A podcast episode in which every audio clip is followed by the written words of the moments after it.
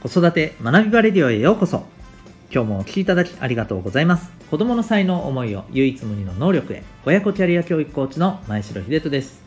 様々なメソッドや子育て講師の経験を取り入れたオーダーメイドのコーチングで親子の本当に望む生き方を実現するそんなサポートをしております。またパパのためのオンラインサロンともいくパパの学び場も運営しております。このチャンネルでは家庭とお仕事どちらも充実させたい。そんなママパパを応援する情報メッセージを毎日配信しております。今日は第291回です、えー、鎌倉時代について学びたいと思った話でございます。はい。今日はもう本当に個人的なはい、あの話をさせてください。ただ、あのぜひ最初にお伝えしておきたいのはですね、えまあ、このチャンネルではあの子育てに関する情報が、まあ、基本的にはねあの多いと思いますが、その中で勉強や学びについても、はいえー、触れる回が多いと思います。で、お子さんにですね、やっぱりこう学ぶ心、学ぶ気持ちを持ってもらいたい。うん、学ぶ心を育みたいというね、ところがやっぱりこう、あの大事であればですね是非私たち自身が楽しく何かを学んでいる姿っていうものはやっぱりこうお子さんにねそのまま伝わりますので、えー、ぜひ私たち自身が何かを楽しく学んでいく。学んでいくっていうのはねあの本当に学校の勉強学校の科目の勉強だけではなくて、えー、興味を持ったものについて、えー、調べ知識をもちろんあのね、えー、つけてそしてえー、それについてまあ自分なりにねいろんなことを考えたり深めたりそして思ったことを、えー、周りの人とね、はいあのまあ、交換したりですね、はい、発信したりっていうことをね、えー、やっぱり通して学びっていうのはね、あの育まれていくと思います。まあ、私たちがそういう活動をね、えー、楽しくやっていくことが重要だと思います。というわけで、よろしかったら鎌倉幕府について、もっと言うとあの北条氏のね、この政権についてですねなんか学んでいくのもいいなというふうにね僕は思った次第でございます。あのきっかけはもう言うまでもないんですが今、えー、NHK 大河ドラマで放送されている「鎌倉殿の13人」でございます、えー、ご覧になってる方いらっしゃいますかね？めちゃくちゃ面白いですよもちろんあの賛否両論あると思いますしあの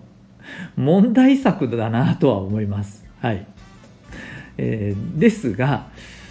僕はやっぱりですね、この鎌倉幕府の中でのこの権力争いっていうものがですね、まあ、非常に生々しいし、うーんと思うところもあるんですけど、でもそこに、何て言うのかな、やっぱりそこから見える人間のこの生存本能というか、うん、生きるためにあるいは自分の欲するもののためにやっぱり動いていくエネルギーの何て言うのかな大きさっていうものを同時にねすごく感じるんですよね。うんまあ本当にあのね騙し討ちとか毒殺とか平気で暗殺とかですね平気でこういっぱい出てくるんですよね。なので、まあ、あの今回のこの作品に関しては三谷幸喜さんがね脚本ということで、えー、非常にこうやっぱりあのユーモアが盛り込まれていましてこのユーモアがね本当に清涼剤的な役割を果たしていましてですね本当にあの話の本筋はなかなかえげつないあのことが続くんですけれども、うん、それでもねまあ楽しみながら見れるような作品に仕上がっているんかなと思うんですけどもあの僕はまあそれもそれであのすごく好きなんですがやっぱり純粋にこの生々しさのところがですねはいあのまあ、変な話うん今のこの今のこのいろんなねあのやっぱり戦争とかこうちょっとね暗鬱とするような事件が起きたりとかそんな中でやっぱり人間って何だろうなっていうことを考えていく上でうん僕はこの鎌倉時代の北条氏に関わるこの一連の何て言うのかな流れというかこれはちょっとなんか知っておいた方がいいなとまあ純粋に興味を持ったっていうのもあるんですけどそういう意味でもねあの学びたいなと思ったんですね。であのこれぜひですねえっ、とまあ「鎌倉殿の13人を」あの見るのもおすすめなんですけど実はこの今回の大河って、えー、時代のこの流れでいくと、えーまあ、源平の戦いから、えーまあ、源頼朝による鎌倉幕府の,、まあ、あの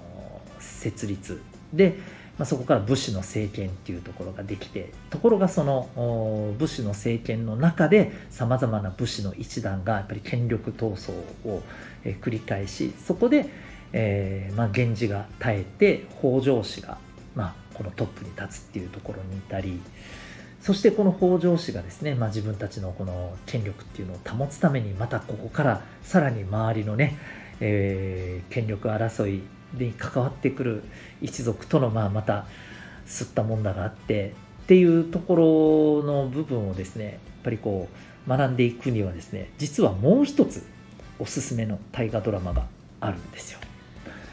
これ見た方はいらっしゃるかと思うんですけど2001年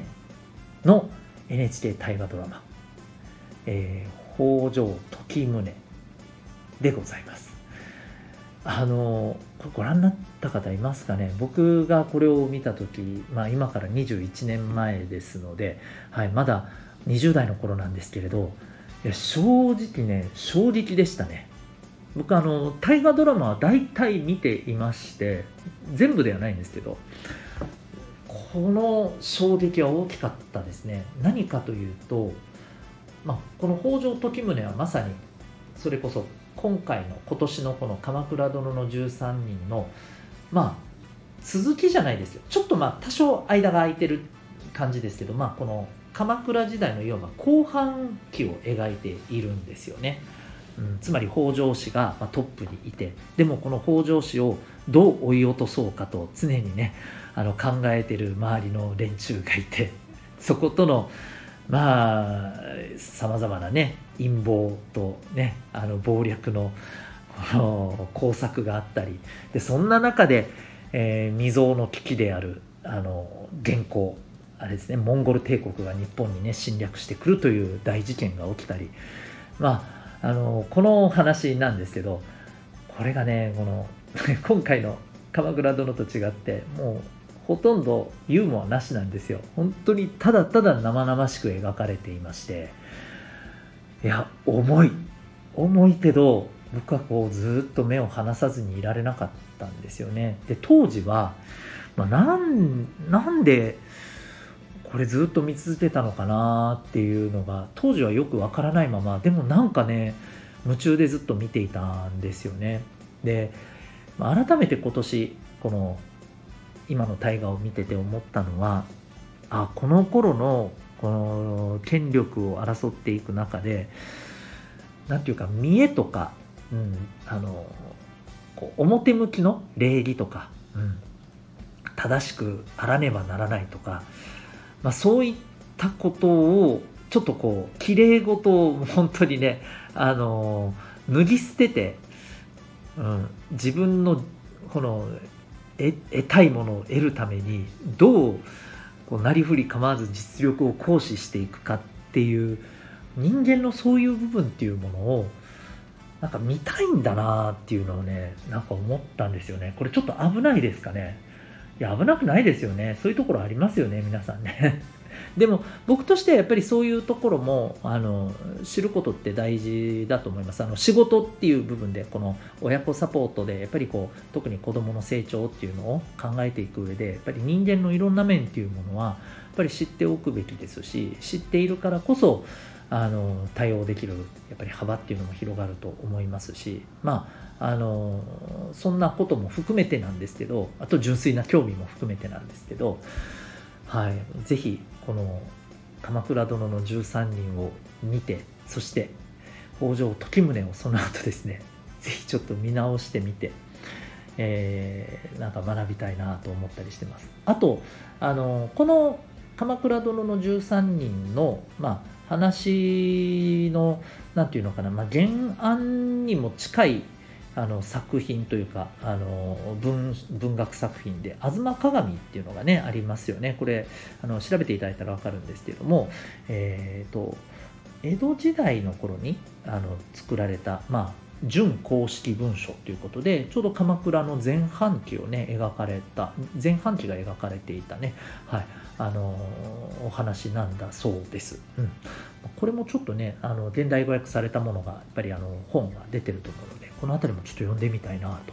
いうふうに思ったりしています。はい。ということで皆さん何かあの学びたいもの皆さんそれぞれ終わりかと思うんですけれどもぜひ、えー、ちょっとね楽しんで学ぶっ